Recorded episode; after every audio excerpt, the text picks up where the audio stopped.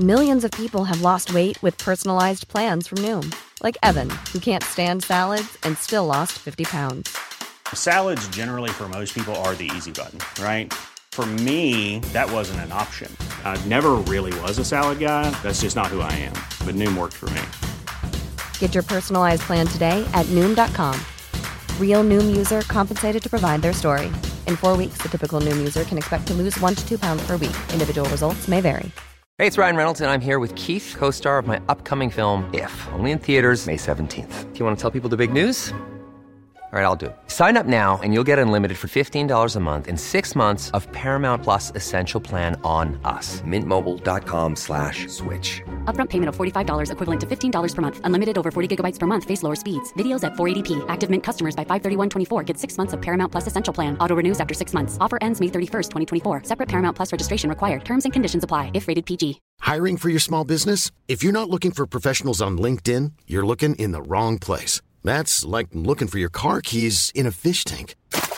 LinkedIn helps you hire professionals you can't find anywhere else, even those who aren't actively searching for a new job but might be open to the perfect role. In a given month, over 70% of LinkedIn users don't even visit other leading job sites. So start looking in the right place. With LinkedIn, you can hire professionals like a professional. Post your free job on linkedin.com slash people today.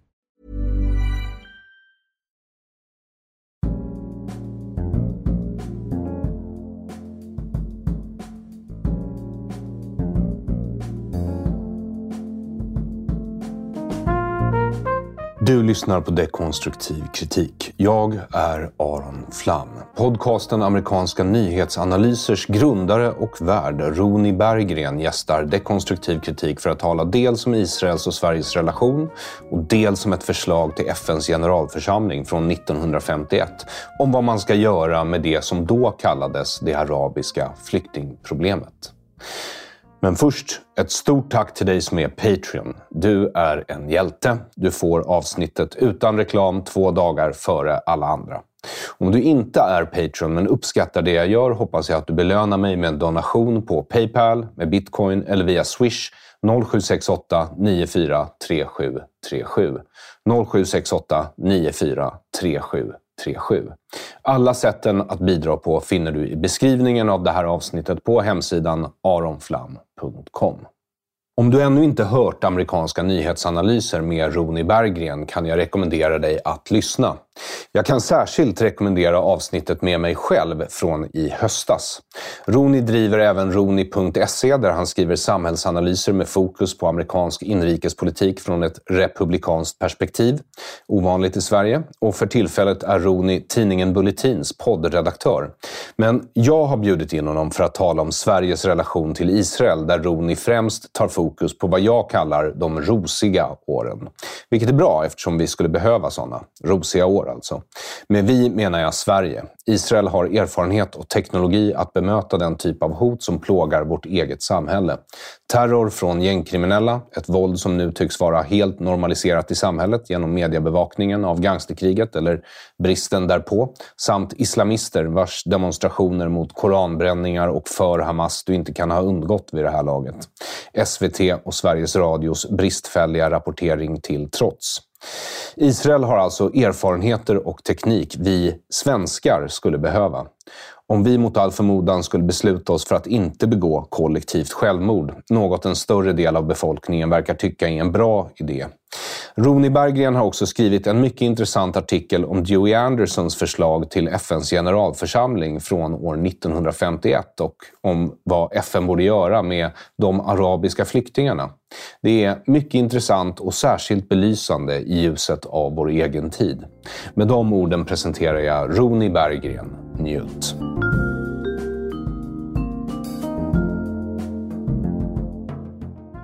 Hjärtligt välkommen till Dekonstruktiv kritik ska du vara, Roni Berggren. Tack så mycket, Aron. Uh, it's a long time coming, kan man säga. Jag kommer ju ha presenterat dig innan det här, men uh, för mina lyssnares skull, uh, med dina egna ord, vem är du? Ja, man kan säga att jag är, som de brukar säga när de presenterar mig på andra håll, en konservativ opinionsbildare. Men jag är en podcaster. Jag har drivit en podcast som heter Amerikanska nyhetsanalyser och en blogg i 15 år om amerikansk politik primärt, men även om konservativa principer i största allmänhet. Och eh, i förhållande till just det här samtalet och den här intervjun så är jag också en Israelvän ska sägas. Så att eh, en konservativ Israelvän och eh, Amerikafantast, kortfattat. Eh, ja, och för tillfället arbetar du på ja, just nu så skriver jag för Bulletin och eh, gör podcast åt dem med, med amerikansk politik i fokus egentligen. Precis, men tidigare så har du drivit USA-podden där även jag har gästat. Mm, precis. Ja. Så eh, får man fråga, hur väcktes ditt intresse för just Israel? Ja, så mitt intresse för Israel det går långt tillbaks. Det finns lite olika faktorer, olika inkörsportar. Eh, en av dem det är att jag eh, hade en extra farmor som hette Grete som var från Norge. Och eh, hon växte upp i Norge under andra världskriget. Hennes far hjälpte den här motståndsmannen Max Manus, ganska känd norsk motståndsman. Och eh, hon träffade honom när hon var barn. Han var hemma hos dem. Och eh, när jag då växte upp här uppe i Norrland så kom hon ner till mitt barnrum, mitt pojkrum, när jag bodde hemma då, och berättade sina krigshistorier från 40-talet. Och jag blev jättefascinerad och tyckte det var otroligt spännande, trots att jag var väldigt liten. Så att där föddes väl intresset lite grann, lite så här på ett barnasätt. Sen så när jag blev äldre så jag växte upp frikyrkligt och inom frikyrkorna på den tiden, på 90-talet, så fanns det fortfarande kvar en viss eh, frikyrklig kärlek till Israel. Tyvärr är den nästan helt borta idag, men det fanns då.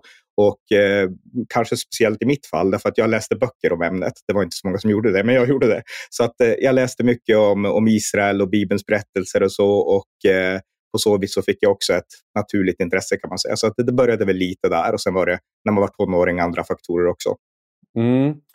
Eh, va, va, får man fråga bara som eh, följdfråga, det här med frikyrkorörelsen, menar du att den inte alls är lika Israelvänlig som den brukade vara? Eh, nej, det är den inte. Inte alls. Inte i närheten. Det finns väl några former av samfund, trosrörelsen kanske, som är Israelvänliga. Men överlag så är det borta, tyvärr. Uh, I, Sverige, I Sverige åtminstone. Jag kan inte uttala mig om andra, andra länder. I, I den anglosaxiska världen finns det kvar utan tvekan i USA och så, men inte i Sverige. Så vad tror du är som har hänt med just den svenska frikyrkorörelsen i förhållande till eh, Israel? Eh, nej, men de har blivit påverkade som hela samhället av vänstern. Av den akademiska marxistiska vänstern där man hatar Israel. Jag pluggade på universitetet också, vi kanske kan komma in på det senare. Men eh, de här eh, uh, vänsterdiskurserna där Israel betraktas som en ockupationsmakt, där man betraktar Israel som en förtryckare och som till och med, alltså det är fruktansvärt att säga, men till och med när man betraktar Israel som en ny form av nazistat. Eh, jag menar, de teorierna finns i den akademiska världen och de har eh, trillat ner i frikyrkovärlden. Den här gamla teologin om att kristna är kopplade till det heliga landet, den finns inte kvar på samma sätt. Så att eh, Vänsterakademin. Ja, eh, det var ju kort och koncist måste man säga. Och du tvekade inte en sekund på det svaret.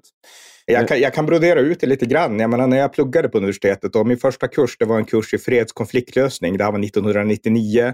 Då hade jag en lärare och det här var då min, jag skrev en, min första universitetsuppsats då i freds-konfliktlösning, en A-uppsats på universitetet i Umeå. Och eh, jag skrev om Israel-Palestina-konflikten, för jag hade ju som jag sa det här intresset. Och eh, då försökte jag på något sätt jämka Benjamin Netanyahu. Han hade just lämnat sin tid, sin första mandatperiod som premiärminister. Jämka honom med Edward Said, de här amerikanska vänsterakademikern som har gjort en dygd av principen land mot fred. Och eh, jag var ju ung och sådär. Jag läste den ena och den andra och försökte vara rättvis. Han tycker så, Netanyahu tycker så. Hur ska man liksom kunna jämka det?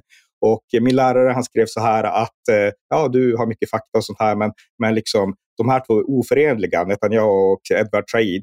Eh, men i Edward Said, där har vi ljuset i mörkret, skrev min lärare. Mm. Så menar, det säger ganska mycket om inställningen på universitetet och det är just den här inställningen som sen har eh, ja, eh, trillat ner i alla skick i samhället nästan. Ja, speciellt på Umeå universitet som är känt som ett borgerlighetens näste i Norrland. Mm, ja. en, en fyrbåk för konservativt tänkande.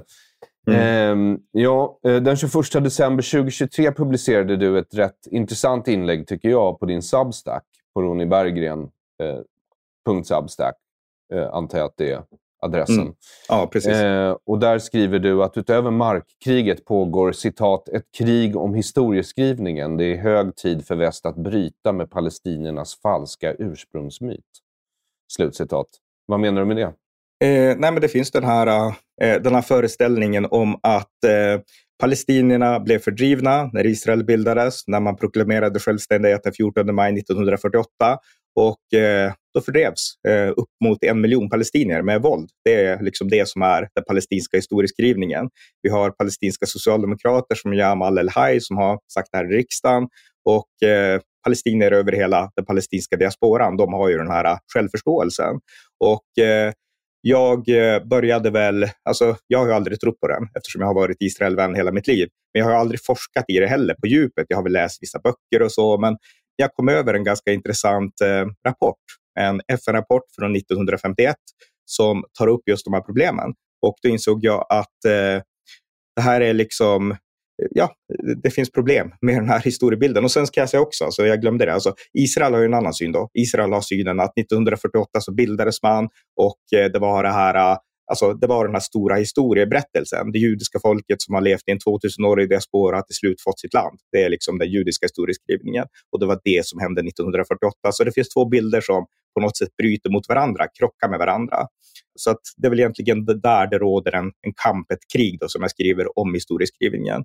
Och sen kan vi komma in på det svar som jag fann kanske. Ja, för den här rapporten, eller vi kanske först ska eh, säga att du citerar El Haj när han eh, talar på 75-årsdagen av eh, då det palestinierna kallar Nakba och det israelerna mm. i princip kallar sin självständighetsdag.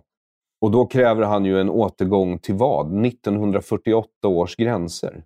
Ja, eh, han gör väl det, han som alla andra. Och 1948 års gränser, det är ju de gränser som FN då satte upp när Israel bildades.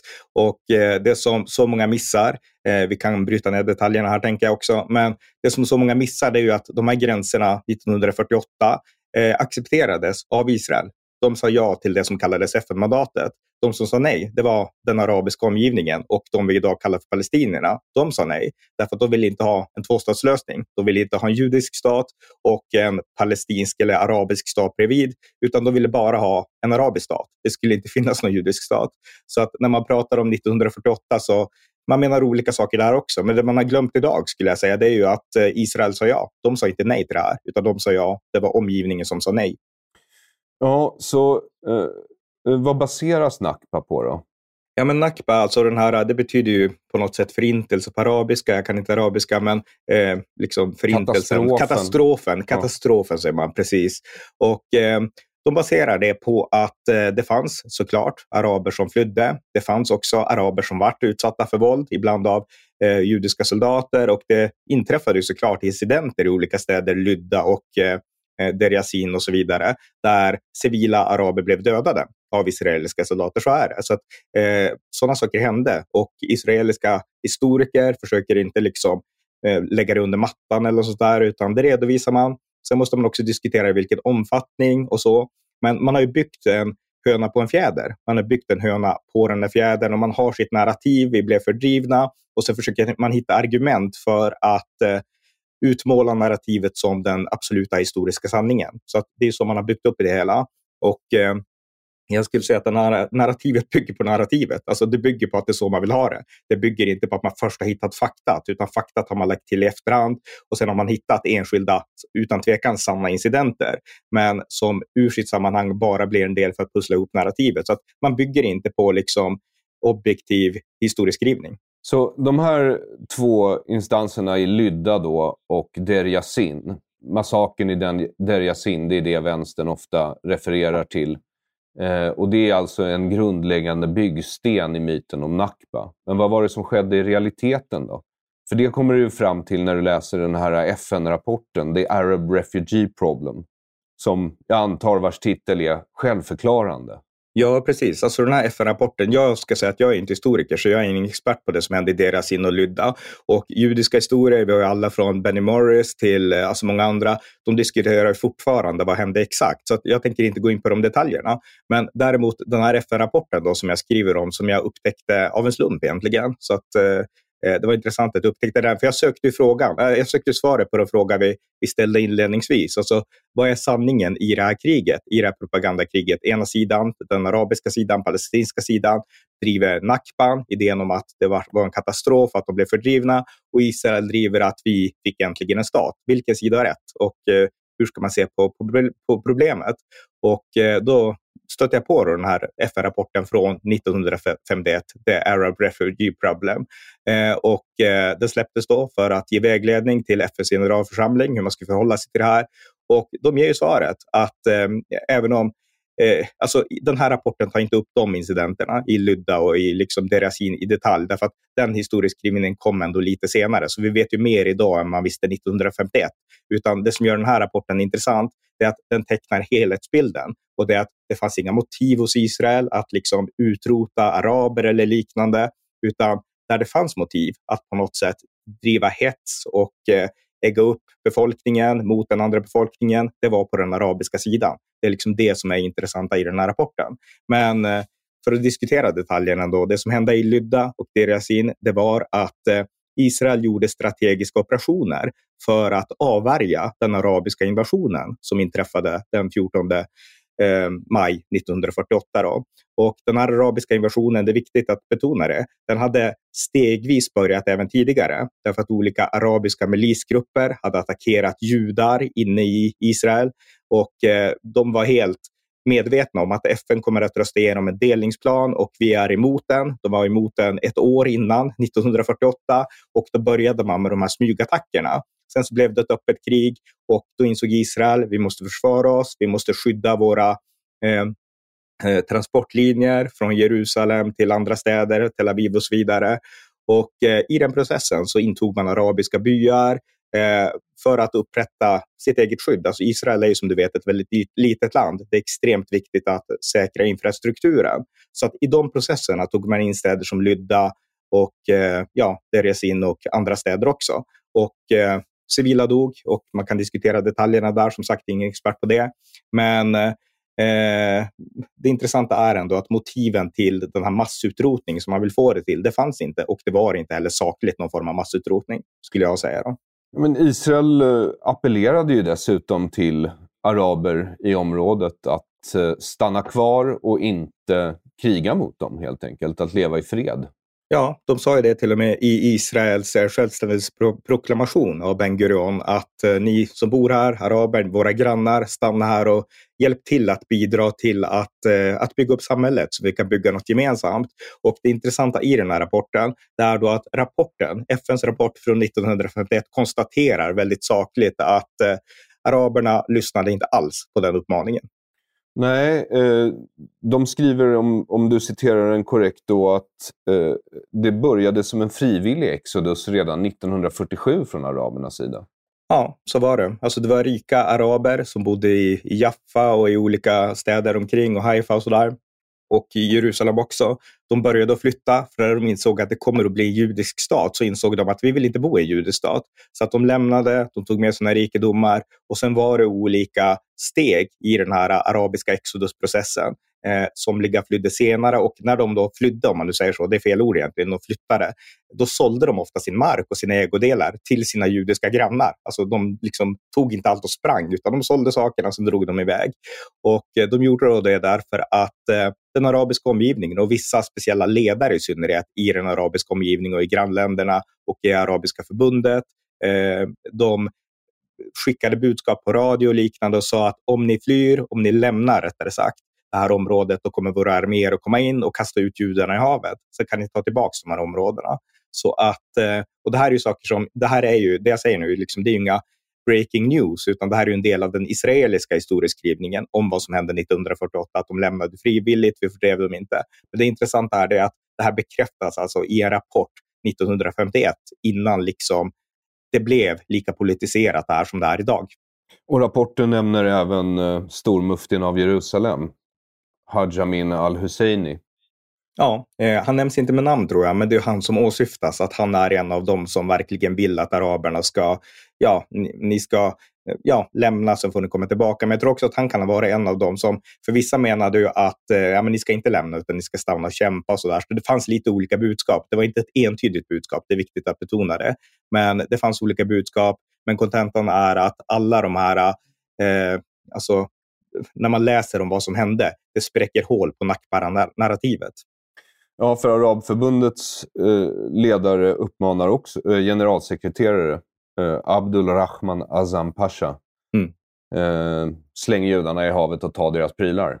Jag parafraserar ja. nu i princip, men det var väl det han...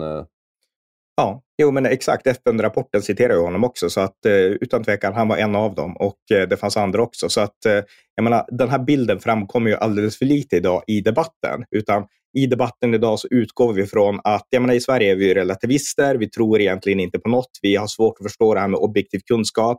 Och Det innebär att om det finns en sida som säger att 1948 det var det fantastiska året när judarna efter 2000 år fick en egen stat och en annan sida säger att 1948 det var året för den stora katastrofen, Nakban, när vi vart fördrivna och Israel blev eh, det de själva avskydde. De blev en nazistat och vi är de nya judarna som blir förföljda. Då, liksom. Om man har de två narrativen och man bor i Sverige då blir det mer att jaha, vi har två sidor, då måste vi jämka dem och vi måste lyssna på båda. Och eh, jag menar, sanningen är ju såklart, vi måste ta reda på vad är sant. Det är väl det som är liksom, det är så det borde vara. Men här i Sverige så är det ju ofta inte så. Och eh, det som gör den här rapporten intressant är att i den här rapporten då, från 1951, då kan vi hitta ett klart och sant svar. Och jag kan säga också att jag, eh, jag stötte på den här rapporten av en slump, som jag sa. Och eh, det var, att jag, det var på grund av att jag läste en bok av den gamla folkpartistiske riksdagsledamoten, jag ska se om jag får hans namn nu rätt, Einar eh, Rimmerfors hette han. Mm. Och eh, han eh, eh skrev en bok 1972 som handlade om hans livslånga liksom, intresse för Israel. Och eh, där så skrev han då lite grann om flyktingfrågan och sa att den här diskussionen om vad som egentligen hände 1948, den är redan löst. Och så, och så hänvisade han till den här FN-rapporten och då tänkte jag, va? Den här har inte jag hört talas om. Och då googlade jag rätt på den och läste den och tänkte att det här är någonting man måste lyfta fram igen. Så det var så jag upptäckte den också kan sägas. Ja, han verkar ha varit en rätt intressant person, Ina Rimmerfors. Eh, jag är ju inte helt med dig på eh, eh, att, jo men kanske att Sverige eh, var kompis med Israel från dess tillblivelse till eh, Olof Palme, det är jag med på. Eh, men dess relation till det judiska folket före, eh, eller fram till 46 i alla fall, eh, skulle jag beskriva som ytterst tveksam. Liksom. Mm. Eh, ja, så, var, mm. ja, men ja. Så, så, kan det nog ha varit. Alltså, jag kan inte det jättebra hur det var innan andra världskriget, men efter andra världskriget i synnerhet, då stärktes ju ändå relationen mellan Sverige och Israel. Eh, Ben Gurion var i Sverige, Golda Meir var i Sverige. Många av Israels alltså absolut ledande toppolitiker var i Sverige och träffade såklart statsministern och kungahuset och sådär. Och eh, Sverige var fascinerad av Israel och eh, det fanns en ömsesidigt, ett ömsesidigt band även mellan socialdemokratin och Israel. Och eh, jag menar, det är svårt för oss som, du är lite äldre än jag, men det är omöjligt för mig att ens kunna föreställa mig att Sverige skulle kunna ha så god relation med Israel. Och det beror såklart på att eh, Palme har format egentligen hela Sverige under min livstid. Ja, det är lite sorgligt. Så vem var Einar eh, Rimmerstad? Eh, Rimmerfors. Han mm. var en folkpartistisk, eh, jag hoppas jag säger hans namn rätt nu, vi får kolla upp det sen, men han var en folkpartistisk riksdagsledamot född år 1900 och eh, han var då frikyrklig kristen eh, med i Missionsförbundet skulle jag tro. Och eh, han förklarar ju även i sin bok att Sverige har ett långt naturligt band till det heliga landet som han då säger. Därför att i Sverige så är vi uppväxta med Bibeln. Vi har läst bibelberättelserna, inte på samma sätt som i den anglosaxiska världen. För där betonade man mycket samma som ja, men inom judisk tradition. Joshua och Moses och eh, ja, Exodus och sådana saker. I Sverige var det mest betoning på Jesus, men hela Nya Testamentet utspelas ju i samma område, mm. alltså i Israel, i det heliga landet. Så att det fanns en naturlig koppling för alla i hans generation. Och som sagt, han föddes år 1900. Men det fanns en naturlig koppling hos alla svenskar till Israel och till det heliga landet. Och han sa att nu på 70-talet, när han var äldre, så trodde han inte att ungdomar hade samma naturliga koppling. Men eh, han, han visar ändå att, att den fanns. Så att, jag menar, han är väl ett sådant exempel på hur den här frikyrkorörelsen i Sverige också gjorde att det kändes naturligt för många svenskar på den tiden att sympatisera med den unga israeliska staten och att sympatisera med det judiska folket.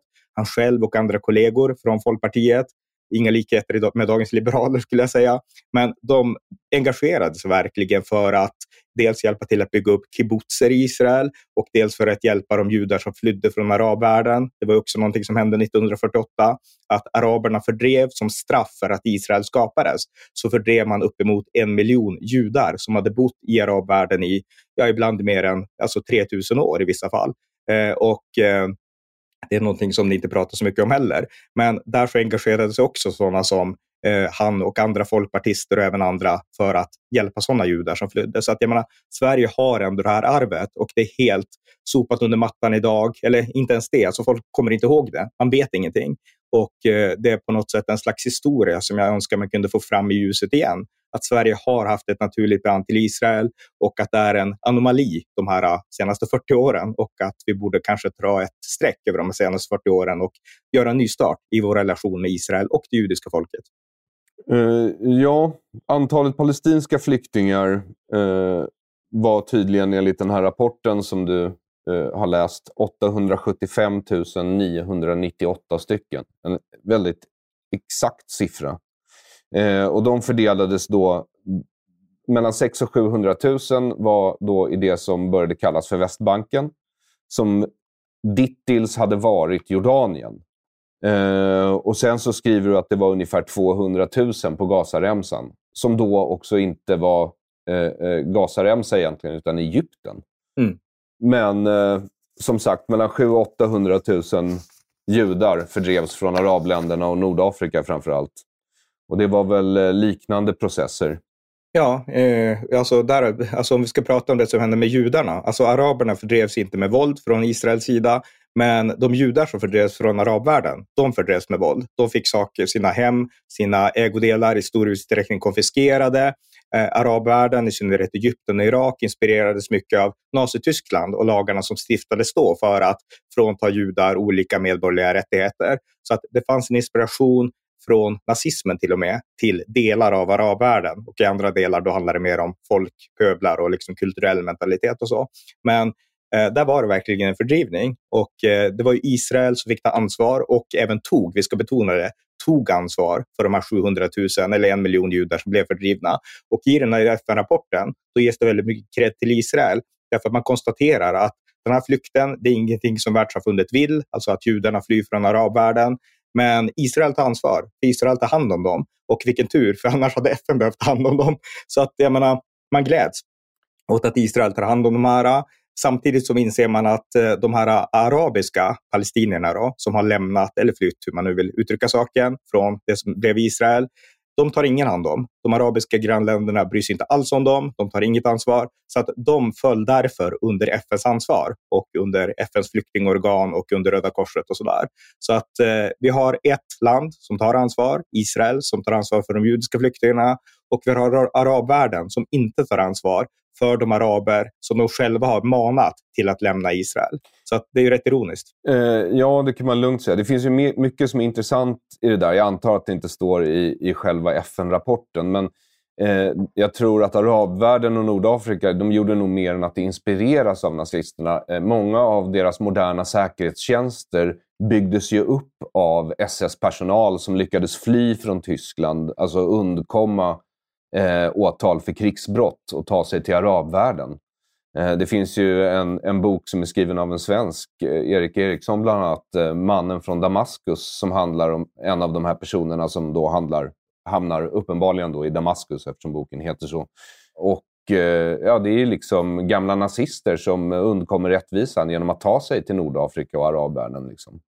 Ja, och det finns också den här boken av Niklas Sennerteg, tror jag han heter, som också har skrivit om just det att liksom nazister som flydde, inte bara flydde till Sydamerika utan även till arabvärlden, där de hjälper till, som du sa, att bygga upp eh, arabiska underrättelsetjänster utifrån då premissen att de här avskyr judar mm. och det gör vi också. Eh, ja, de var ju gamla allierade, eller de hade stora organisationer, i vissa fall länder som var allierade med dem. Mellanöstern hade ju varit eh, fransk-brittiskt kan man säga där, från slutet av första världskriget till början av andra. Och det fanns ju eh, flera, dels nationalistiska och dels panarabistiska, eh, arabiska liksom, eh, eh, vad ska man säga, rörelser i, i omlopp. Men, mm. men det där men med tänk... deras direkta kopplingar till nazismen som kvarstår än idag, det talas det allt för lite om faktiskt. Mm, nej men så är det. Men jag tänkte om vi ska gå tillbaka lite grann till liksom flyktingfrågan, då, alltså ja. de här arabiska flyktingarna, palestinierna. Därför att den här FN-rapporten, då, som jag kan säga också att en av författarna bakom rapporten, det är Reinhold Niebuhr. Han är en ganska känd kristen, vänsterteolog, eller vänster är kanske fel ord, men han var pacifist och han brukar idag i alla fall betecknas som vänster. Och många som är är säkert Israel-kritisk också, hänvisar till honom i många andra avseenden. Men han var dels en Israel-vän och han var också en av de som låg bakom den här rapporten, ska sägas då. Men han, eller rapporten då, som han är delaktig i, ställer också frågan, vart ska de här palestinska, arabiska flyktingarna inlämnas? För att man är helt tydlig med att FN kan inte ta hand om de här.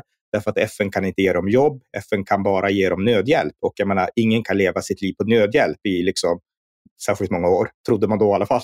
Men, men eh, vart ska de inlämnas? Och då gjorde man undersökningar av den arabiska omgivningen och man kom fram till att eh, det finns ett stort behov av arbetare i länder som Irak och i andra länder. Och de här länderna har naturresurser som är enorma.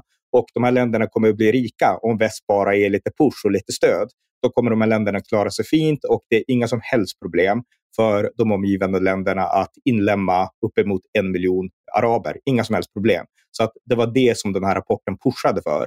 Men det blev inte så som vi vet. Men det är ändå intressant att man tar upp den lösningen redan där och då. FN kan inte hantera det här. Vi kan inte ha ett permanent flyktingläger, utan de här måste integreras i de omgivande arabiska samhällena. Och rapporten är också glasklar med att de här kan inte återvända till det som är Israel. Dels så vill Israel själva inte ta emot dem, därför att Israel ansåg inte att det var deras ansvar att ta emot människor som liksom med egen vilja hade lämnat och som även hyste hat mot Israel. Israel betraktade det som ett potentiellt säkerhetshot och Israel ansåg också att varför ska vi ta ansvar över en grupp araber som den arabiska omgivningen inte tar något som helst ansvar för.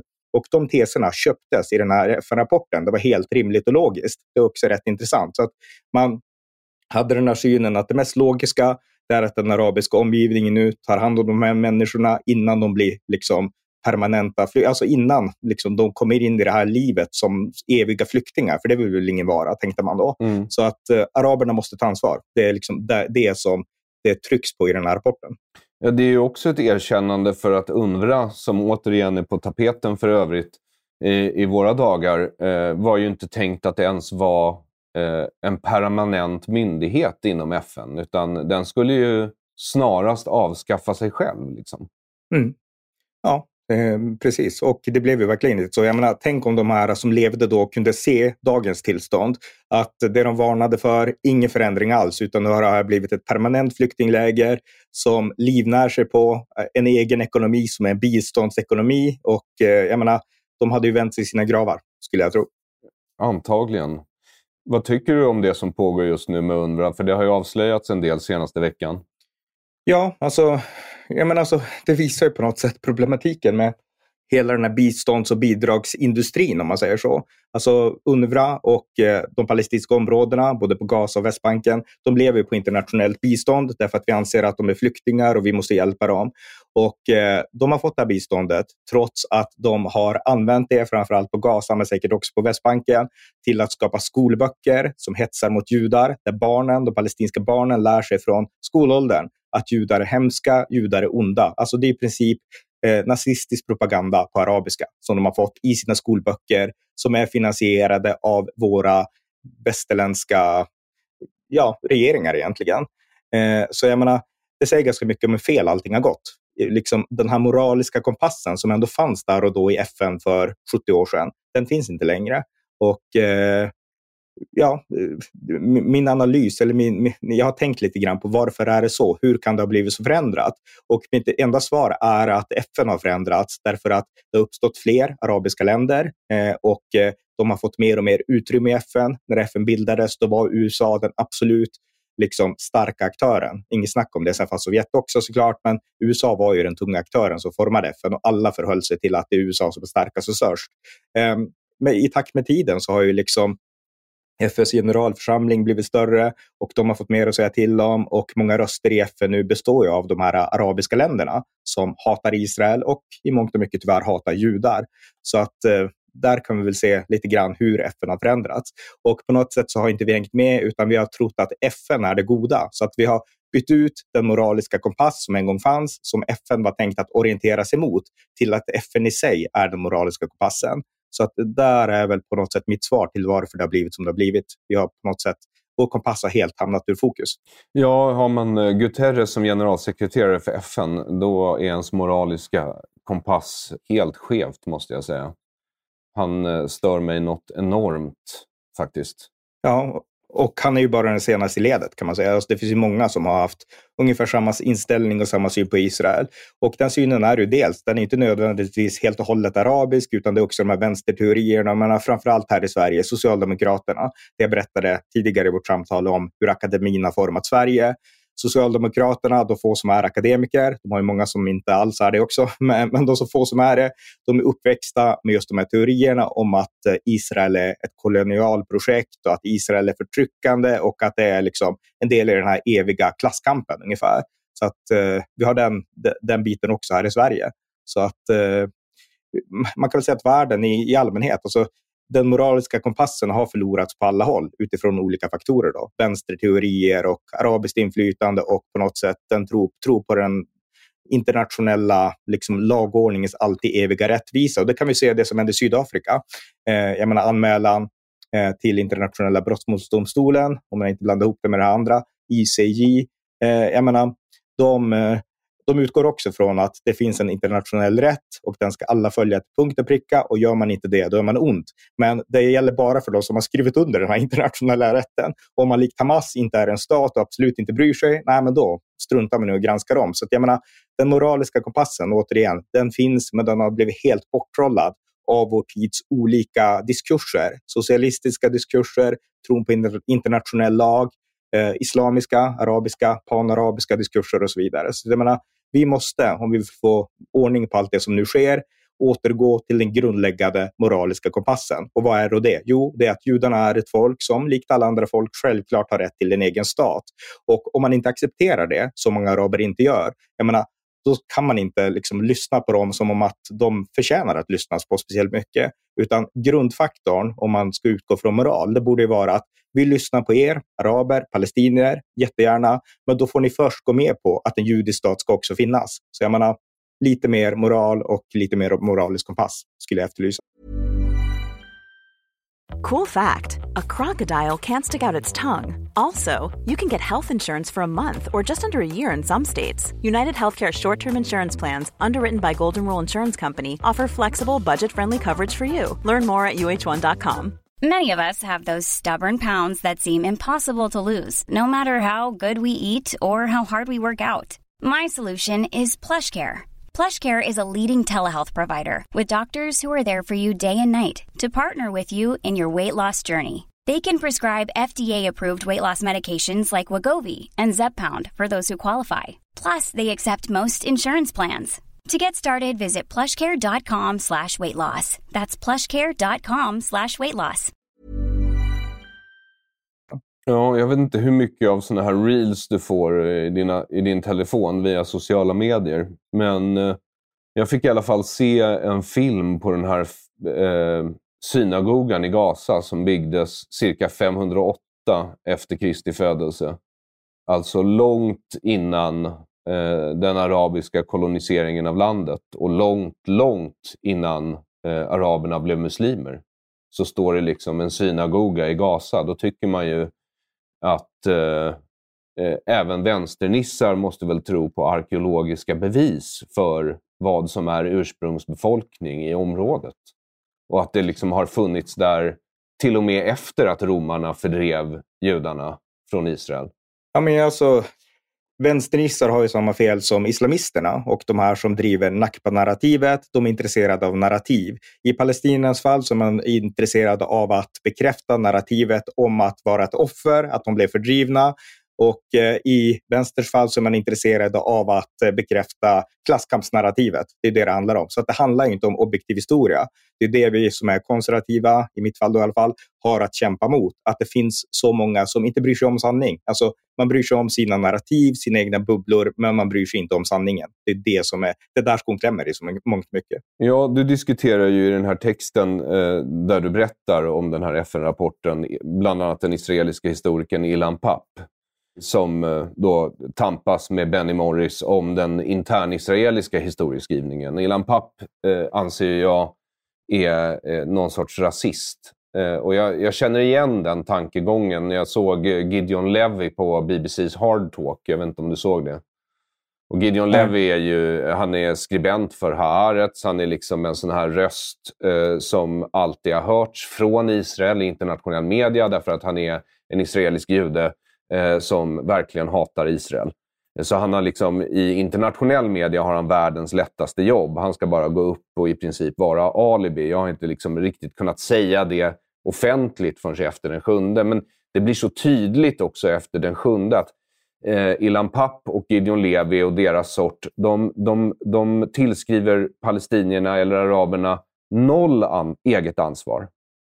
Det, det, det, det, det är det som är deras rasism. Det är liksom... Eh, eh ja, välvilja. Du vet, välviljan... Soft bigotry of low, low expectations. Exakt.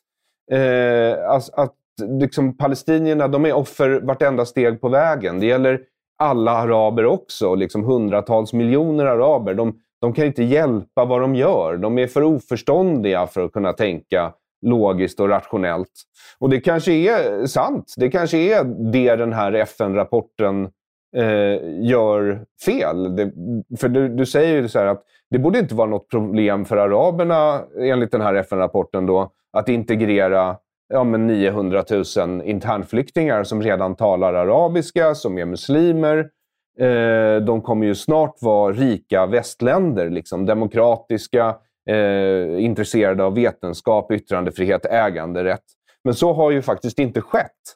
Nej, så är det verkligen. Nej, det har inte skett. Och, eh, jag menar, men för att backa lite grann, de här historikerna som du nämnde, det är ändå rätt intressant att de här uh, vänsterhistorikerna, de är israeler eller judiska och uh, så.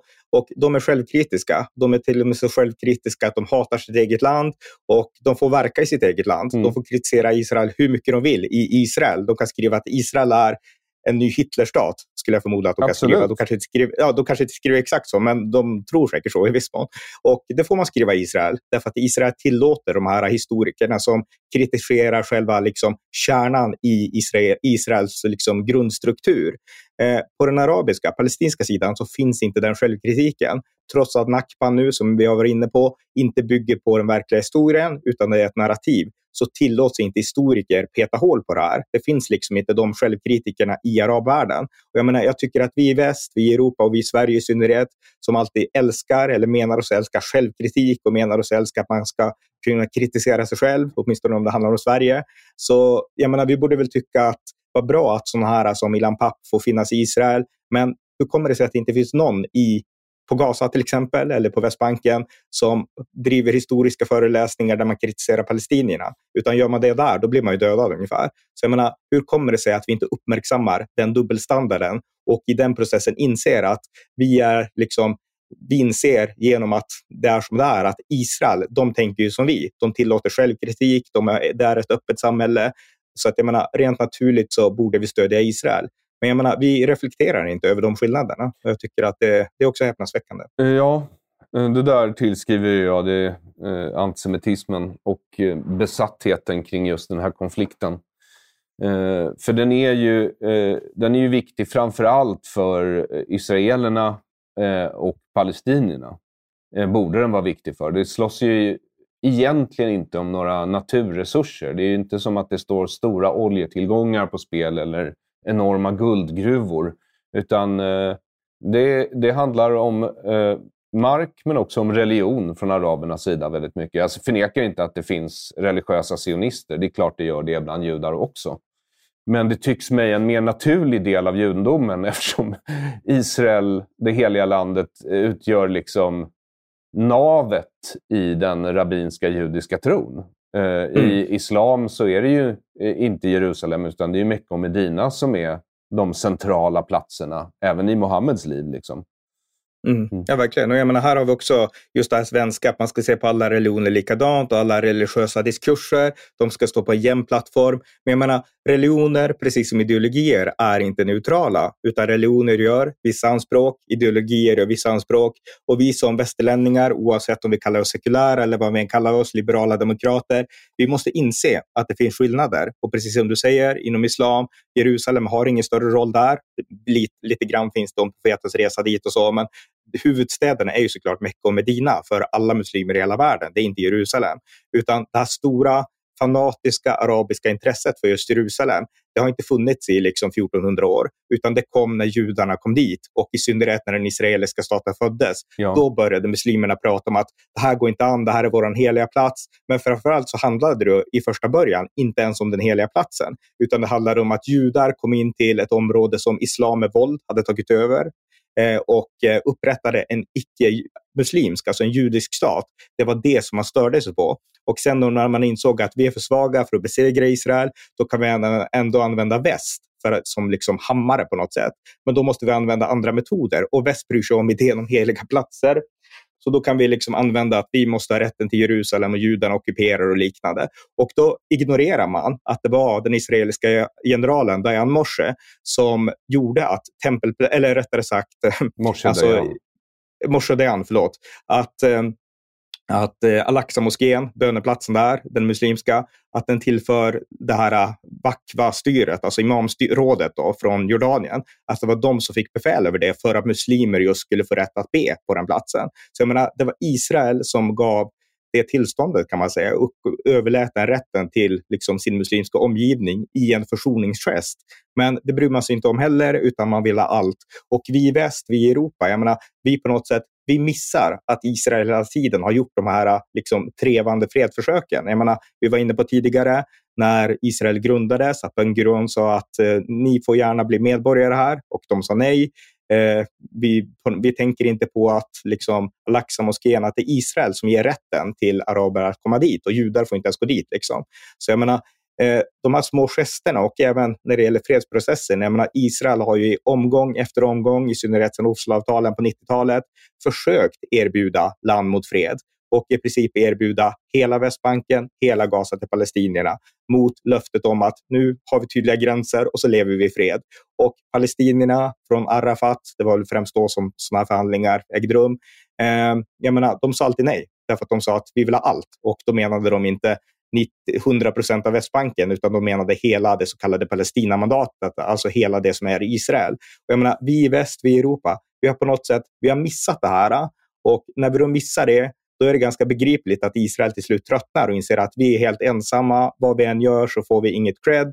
Och eh, väst på något sätt ignorerar vad vi försöker göra. Ja, alltså det är upprörande. Därför att också Mohammeds besök i Jerusalem, det är en hadith som sker i en dröm.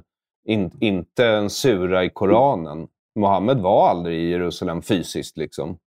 Eh, och den som eh, gjorde Al-Aqsa-moskén till den tredje viktigaste platsen i islam, det var ju Haj Amin al-Husseini, alltså Hitlers mufti.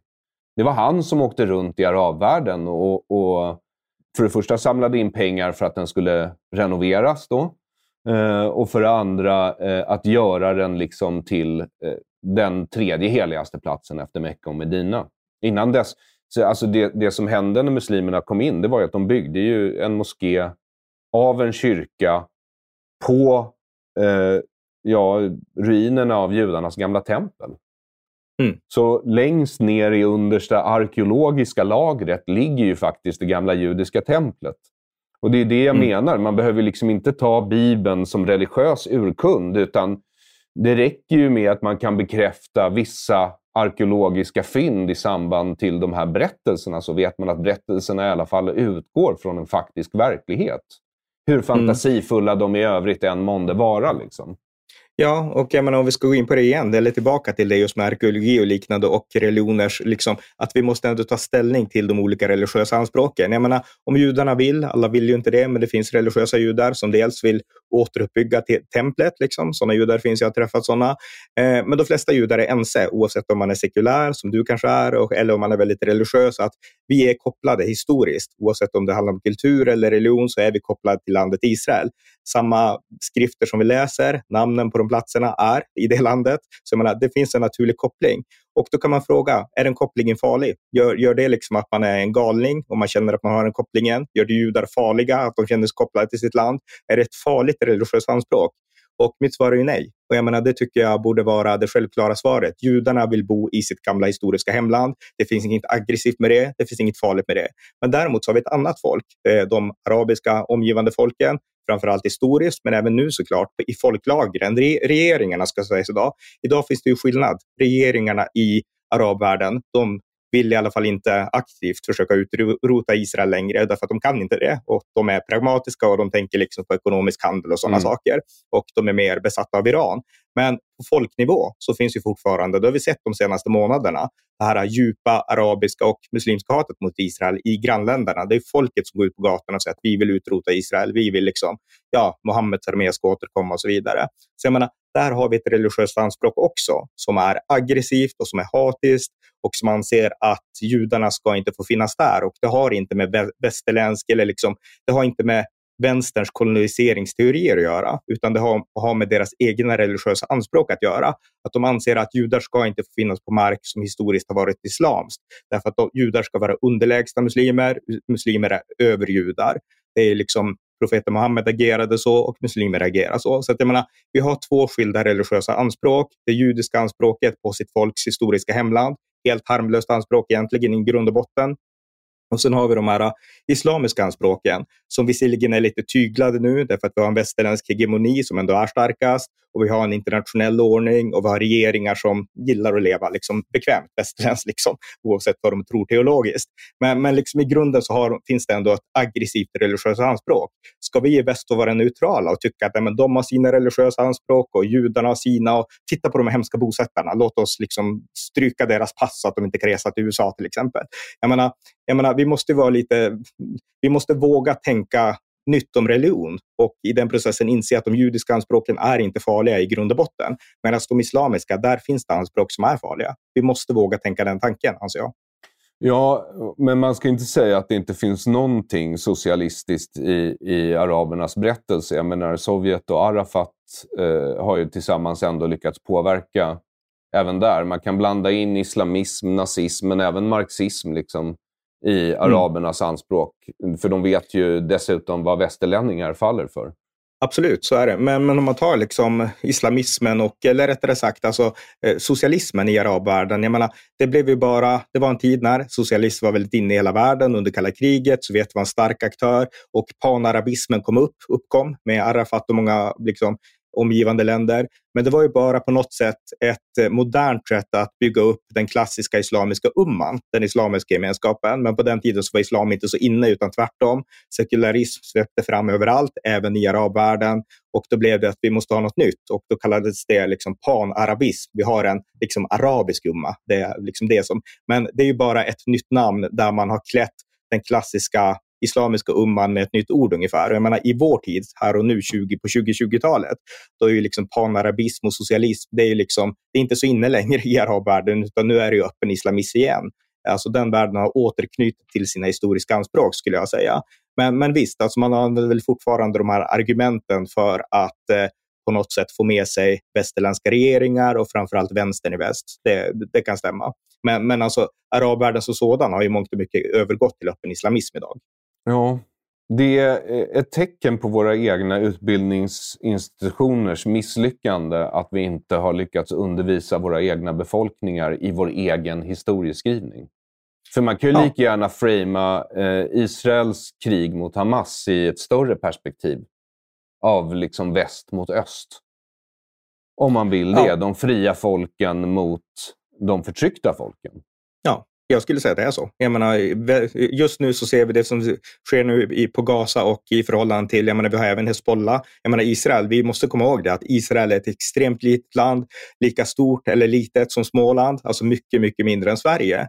Och eh, man har dels ett krig mot fanatiker i Gaza. Vi svenskar förstår inte den här fanatismen. Det är också ett problem att vi inte kan förstå den. Men dels har man den konflikten och sen har man i Libanon i norr Hezbollah som är ännu starkare än Hamas och som de är inte lika öppna kanske, men de vill också utrota Israel, men de är mer realistiska än Hamas. De vill inte bli dödade i samma veva. Liksom.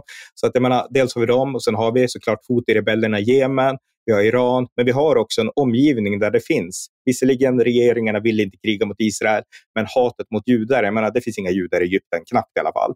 Och eh, det finns inga, knappt några judar i Irak och sådär. Så jag menar, befolkningarna i omgivningen hatar också Israel.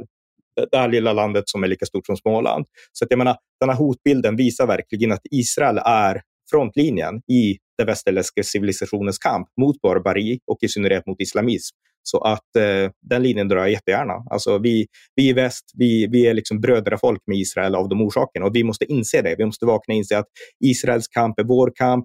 Eh, Israel står genom att bekämpa islamisterna på vår sida och vi måste stå på Israels sida. Det är liksom ett av de budskapen jag önskar få förmedla i den här podden. Att vi, vi måste inse att det är så. Israel står på västvärldens frontlinje och vi måste stå bi Israel i den kampen. För vår egen skull också. Ja, för du landar ju i slutsatsen angående Nakba-narrativet och jag citerar dig nu här. Eh, fördrivning handlar, eh, att det inte handlar om fördrivning men förnedring. Slutcitat. Ja, exakt. Precis. Alltså, det har liksom med alltså, den sårade arabiska machismon att göra. Ja, Precis, alltså man, man blir sårad och man känner sig förnedrad för att judar har kommit till ett muslimskt land. Och det kan man inte acceptera. Det är, absolut, det är liksom det som är kärnan. Det är känsloargumenten. Det är där skon klämmer mest. Alltså man känner sig förnedrad, inte att man har blivit fördriven, utan det är förnedringen, utan tvekan. Och eh, i de samhällena och i den formen av kultur och religion, då kan förnedring bara upphävas med att man slår tillbaka. Och det är väl det som de försöker göra, även om de ständigt misslyckas i förhållande till Israel. Ja, jag har inte tänkt på det på länge, men eh, när jag gjorde Tigerboken så tittade jag på arabisk antisemitism och hur den hade utvecklats. Liksom. Och eh, innan Israels bildande och innan Israels militärsegrar, då var det en väldigt, väldigt vanlig fördom jag vet inte om man ska tillskriva den, den anti, alltså en myt om en antisemitisk, alltså en antisemitisk myt om eh, judisk världskontroll. Men det var en väldigt vanlig fördom om judar att de var väldigt kvinnliga i arabvärlden. De var liksom fjollor. Eh, okay. och, och det antar jag måste gjort extra ont att förlora eh, första kriget mot Israel, fem arabiska arméer att få stryk av vad man trodde då var ett gäng fjollor. Ja, jag skulle tro det. Jag, menar, jag citerar också i den här texten som vi har pratat om nu att eh, det var ju så propagandan gick. Alltså, vi kommer att kasta ut dem i havet snabbt och det är inga problem. De är så rädda, de kommer att bli livrädda. Så att, eh, det, det, verkar ju stämma att, den, alltså att man hade den synen. Ja.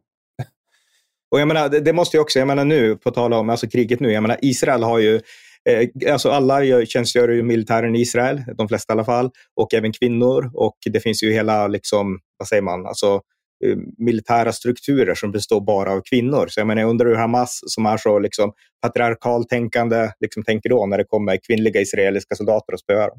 Uh, ja, det måste göra ont. Uh, underrättelseministern i, i krigskabinettet är också en kvinna, Gilla Gamliel. Mm. Så hon är liksom chef för Mossad och Shabak och eh, alla de här eh, läskiga underrättelsetjänsterna som har gett upphov till på tok för få coola filmer. ja. Mm. Men, men jag tänkte också, alltså, om vi kan prata lite grann mm. om det som händer nu i Sverige. Jag menar, vi har ju tyvärr nu det här problemet som vi kan se utspelas i Israel och på Gaza och i omnejden där nere det utspelas ju inte bara där, utan det utspelas också i Europa, i USA, mm. men kanske mest i Europa och inte minst här i Sverige. Därför att vi har nu en stor palestinsk diaspora och i motsats till den väldigt, eh, ja tyvärr, ganska lilla judiska diasporan så är den palestinska diasporan ny. Den har funnits här i några årtionden, den har exploderat toksnabbt och eh, det beror såklart på massinvandring. Och det här är ju inte en officiell minoritetsgrupp. Judar är en erkänd svensk minoritetsgrupp, ett urfolk i Sverige kan man säga idag. Då.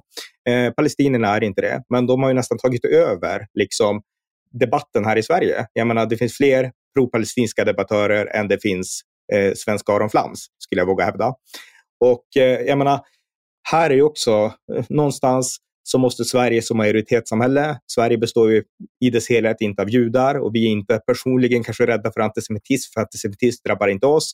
Men jag menar, vi som svenskar, vi måste inse att en av våra historiska minoriteter får ett problem om det kommer så många som har den här världsbilden som vi har pratat om, även hit till Sverige. Då kommer vi få samma problem som judar har, kanske liksom på Västbanken och liksom i närheten där med palestinier. De problemen kommer att komma hit också. Och jag menar, Det är också ett ämne som det inte pratas om tillräckligt mycket. Utan här tar Sverige för givet att kommer man hit och liksom, då blir man sosse till slut och då kommer det gå bra ungefär. Alltså vi, vi tänker inte på det här heller som ett problem. Och eh, Har du några tankar om det, vill jag fråga? Ja, alltså du, du tänker på den här svenska idén om att alla kommer bli sköna fackföreningskillar oavsett hur mycket pengar de samlar in åt Hamas. Eh, ja, alltså, jag tänkte på det eh, därför att dels så har Madrids borgmästare här för mig och jag vet att Paris borgmästare de har ju varit, och de har inte sagt det här på antagonistiska sätt, utan de har bara konstaterat att de har svårt att se eh, judiskt liv i sina respektive länder. Alltså inte bara i städerna Madrid och Paris, utan eh, att judiskt liv i Frankrike och Spanien ska kunna existera i framtiden. Eh, och Det är någonting de har bara konstaterat. Det är liksom in, ingen eh, vare sig särskilt beklagande eller ett hot, utan det är bara, det kommer inte att gå. Kalla fakta. Ja, kalla fakta. Och eh, det är ju ingen svensk politiker som har sagt något sånt. Men Malmö talar ju sitt tydliga språk, därför att Malmö har ju tömts på judar de senaste eh, tio åren. Eh, och det skedde ju... Ja, men det har, väl, eh, det har väl skrivits här och där om det, men, men det skedde ju i princip eh, utan eh, något ståhej. Judar har liksom bara flyttat därifrån. Och eh, Göteborg är näst på tur. Det är väldigt det, det är väldigt utsatt Göteborg. Eh, och eh, jag tror att även där så kommer judiskt liv framöver inte riktigt vara möjligt. Inte ett öppet judiskt liv i alla fall. Där man vågar mm. säga att man är jude om någon frågar. Eh, det tror jag inte. Eh, och Stockholm, eh, ja, det är ju inte som att det inte diskuteras när man träffar andra judar, vilket man gör allt oftare sedan den 7 oktober. Eh. Men alltså, en, eh, om jag får skjuta in en fråga då. En person som du som ändå är profilerad debattör, du är allmänt orädd skulle jag säga. Och det har inte bara med judendomen att göra utan med allt du gör. Så att du är en modig person. Men alltså, känner du att eh, Känner du judar som, som på något sätt känner att här i Sverige, vårt hemland, där vi är födda, där vi är uppväxta och där vi har bott i årtionden, kanske århundraden ibland. Eh, jag menar, nu vågar inte vi visa att vi är judar. Vi vågade det förut, men nu vågar vi inte längre. Känner du sådana judar i Stockholm? Ja, absolut. Det gör jag. Jag känner också judar som har tagit på sig Davidsstjärnor och till och med börjat bära kippa som en protest. Eh, så det finns båda sorter såklart. Eh, även om eh, den lite räddare sorten är fler. Därför att du vet, man jobbar kanske på en arbetsplats där det finns dels etniska svenskar och dels svenskar med invandrarbakgrund som eh, i sina egna sociala medier sedan den 7 oktober har visat var de står. Eh, och de står ju tydligt på barbariets sida. De ursäktar ju oursäktliga saker. Så eh, det är väl klart att eh, folk ställer sig frågan, är det här ett framtidsland för mig och mina barn? Nu ska det ju sägas att liksom, eh, jag har ju som debattör i allmänhet, inte som en judisk medborgare utan bara som svensk medborgare, ansett att eh, med speciellt den förra regeringen så bröts samhällskontraktet flera gånger per år. Eh, med alla medborgare. Och Det är ju svårt att se som svensk i allmänhet hur man ska kunna känna sig trygg i Sverige med tanke på att vi har liksom ett gangsterkrig helt orelaterat till konflikten mellan Israel och Palestina.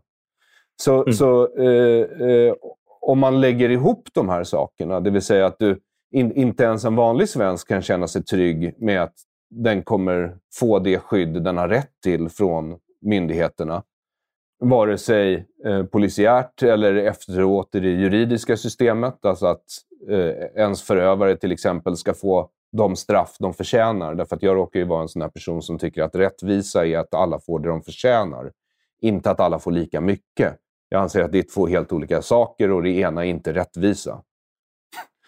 Mm. Um, så så, uh, så då, då, då, måste man ju börja tänka, om man har barn och familj, så här, jaha, vad ska vi göra åt den här situationen då? Och, och jag tycker ju att jag har varnat för saker jag tycker är fel i samhället länge. Jag försöker delta i den offentliga debatten och har väl gjort det delvis framgångsrikt. Men är det någon som lyssnar? Jag vet inte riktigt. Alltså jag har mina lyssnare, men är de tillräckligt många? Det verkar inte så riktigt. Inte hittills Nej, i alla jag, fall. Nej, jag håller med. Nej, men vi som försöker varna för det här, alltså vi, man blir uppgiven när man känner att man får inte gehör och man ser hur utvecklingen bara fortsätter. Jag menar, det för mig tillbaka. Jag menar, just det här problemet, det borde ju bli liksom katastrofrubriker. Judar får inte längre, eller vågar inte, eller vill inte längre för att de känner sig obekväma att bo kvar i Malmö. Judar försvinner från Göteborg. Och sen borde det uppstå en stor samhällsanalys. Tänk om det skulle vara så att samerna plötsligt försvann från Lappland. Ja, vi lämnar liksom. Men förmodligen så hade det stått ganska mycket om det och man hade diskuterat det och sådana saker. Liksom.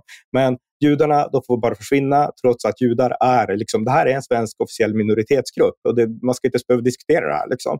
Men jag menar, det blir inga rubriker om det, det blir ingen diskussion om det, utan det blir bara typ hoppsan, oj då, ungefär. Jo, jo, men även utöver att judarna försvinner, kanske för sin egen skull, så får man ju liksom tänka som vanlig medborgare, tänker jag i alla fall. Så här, vad får det för konsekvenser? Alltså, hur kommer samhället se ut efter att den judiska minoriteten har flytt fältet? Är det ett samhälle som är bättre eller sämre? Är det ett samhälle med fler eh, eh affärer, mer eh, verksamhet, mer kultur? Eller är det ett fattigare samhälle? Alltså, och, och Ja, det beror ju på. Så här, du säger att det bara finns en Aron Flam. Jag är beredd att hålla med dig i den analysen. Eh, men det gäller ju alla individer. Men sammantaget, så här, man kan tycka vad man vill om Sara Dawn Finers politiska ställningstaganden i Israel-Palestina-frågan. Men eh, hennes musik, är du beredd att leva utan den? Ja, och den frågan verkar inte ställas. Inte högt i alla fall. Och då är Malmö redan tömt. Så vi vet. Där har vi svaret på frågan. Liksom. Mm. Nej, men det är tragiskt. Jag menar, vi måste också på något sätt komma vidare och inse att det här måste kontras. Vi kan inte acceptera det här. Jag vill få till ett samhällsklimat i Sverige, en debatt men också politiska beslut, för det är där det måste landa, som säkrar judisk, eh, alltså judiskhetens självklara rätt att i total frihet leva i Sverige och vara svenskar. Liksom. Jag menar, det är så helt självklart att det här måste kontras och eh, att politiker, socialdemokrater i synnerhet, men inte bara de, inte inser att det här borde sitta högst upp på prioriteringslistan. Det stör mig. Och jag menar, vi måste på något sätt få till en förändring här och inse att det här är vi kommer förlora något, Sverige som land, om den judiska minoriteten försvinner. Men det är också någonting som vi ska, inte, vi ska inte hamna där, även om vi är på väg åt det hållet. Vi ska avbryta den här utvecklingen nu och eh, förändra villkoren. Och då bör villkoren måste bli att kommer man till Sverige och vill bosätta sig här utifrån, som många palestinier, araber gör, då måste man också acceptera vissa saker. Dels att det här är ett land för judar och för svenskar och för alla egentligen. Men man måste acceptera att i Sverige så är det nolltolerans mot hot eller trakasserier eller förtryck mot judar. Och det är nolltolerans mot att hetsa mot Israel. Alltså man får kritisera Israel såklart, men liksom hetsa med det här liksom Mohammeds armé och liknande saker. Det är inte acceptabelt i Sverige. Och eh, har man den inställningen, då har man ingenting här att göra. Alltså vi måste få politiker som vågar på något sätt se de här distinktionerna och dra den linjen i sanden. Det är dit jag vill komma. Det är liksom syftet med att prata om de här sakerna. Det ska inte bara vara prat och att vi ska liksom tycka att oj vad typiskt, nu går allt åt skogen.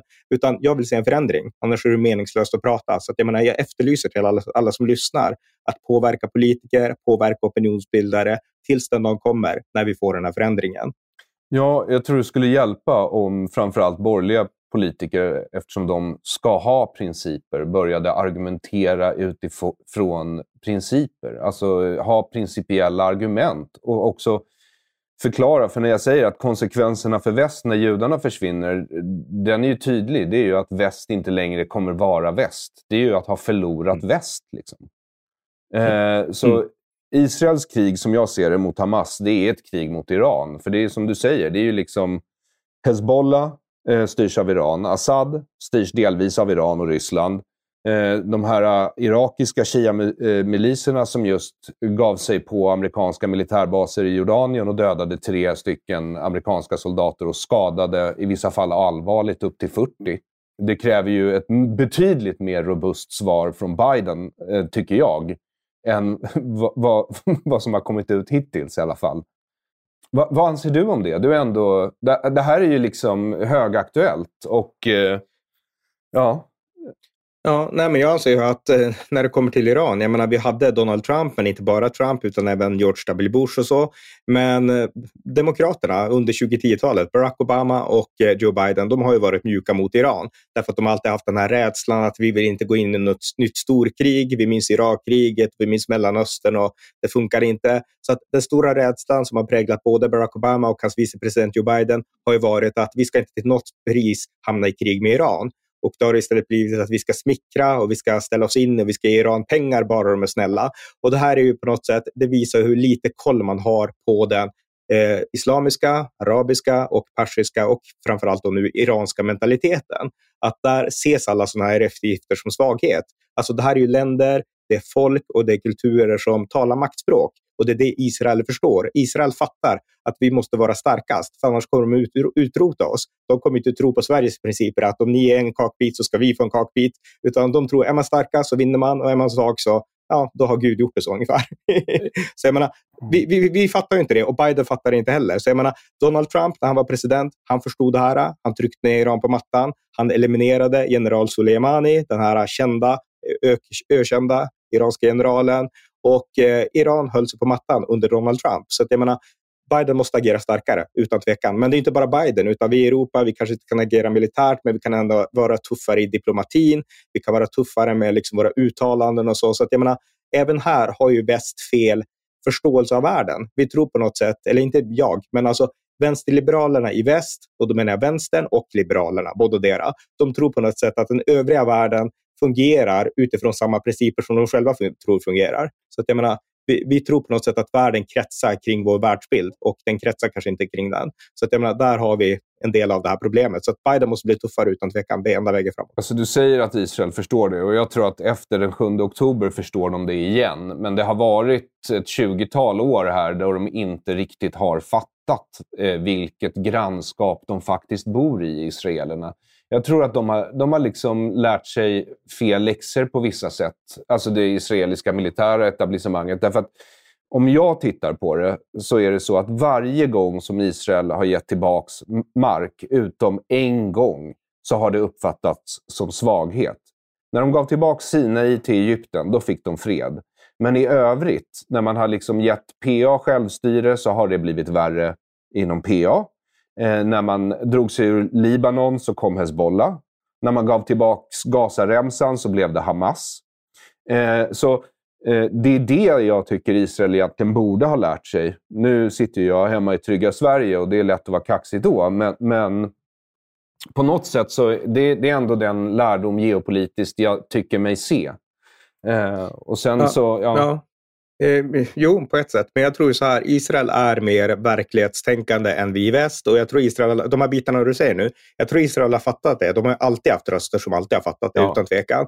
Men regeringarna, de har ändå insett att vi är beroende av väst. Alltså Israel är ett litet land.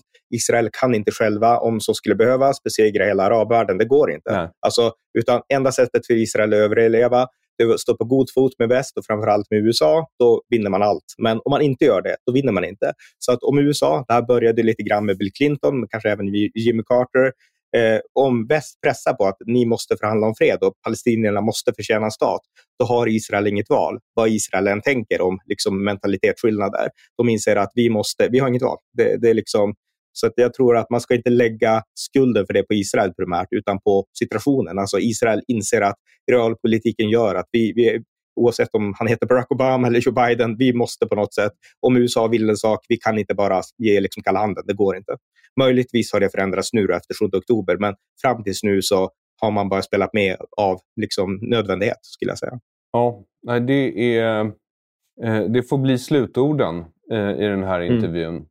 Eh, tack så mycket för eh, insiktsfullt bidrag till dekonstruktiv kritik, Ronny Berggren. Tack så mycket, Aron.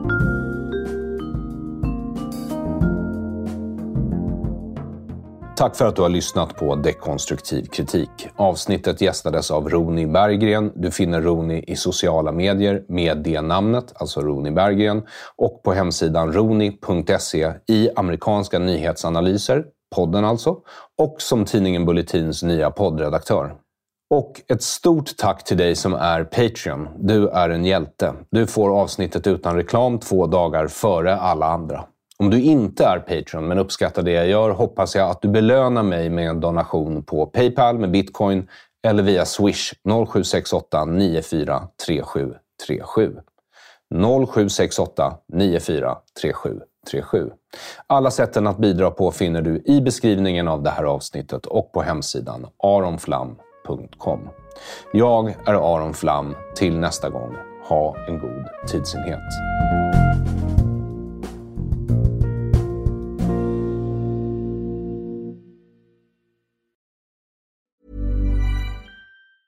Även när vi on a budget we still deserve nice things. Quince is a place to scoop up stunning high-end goods for 50 to 80% less than similar brands. They have buttery soft cashmere sweaters starting at $50, luxurious Italian leather bags, and so much more. Plus, Quince only works with factories that use safe, ethical, and responsible manufacturing. Get the high-end goods you'll love without the high price tag with Quince. Go to quince.com/style for free shipping and 365-day returns.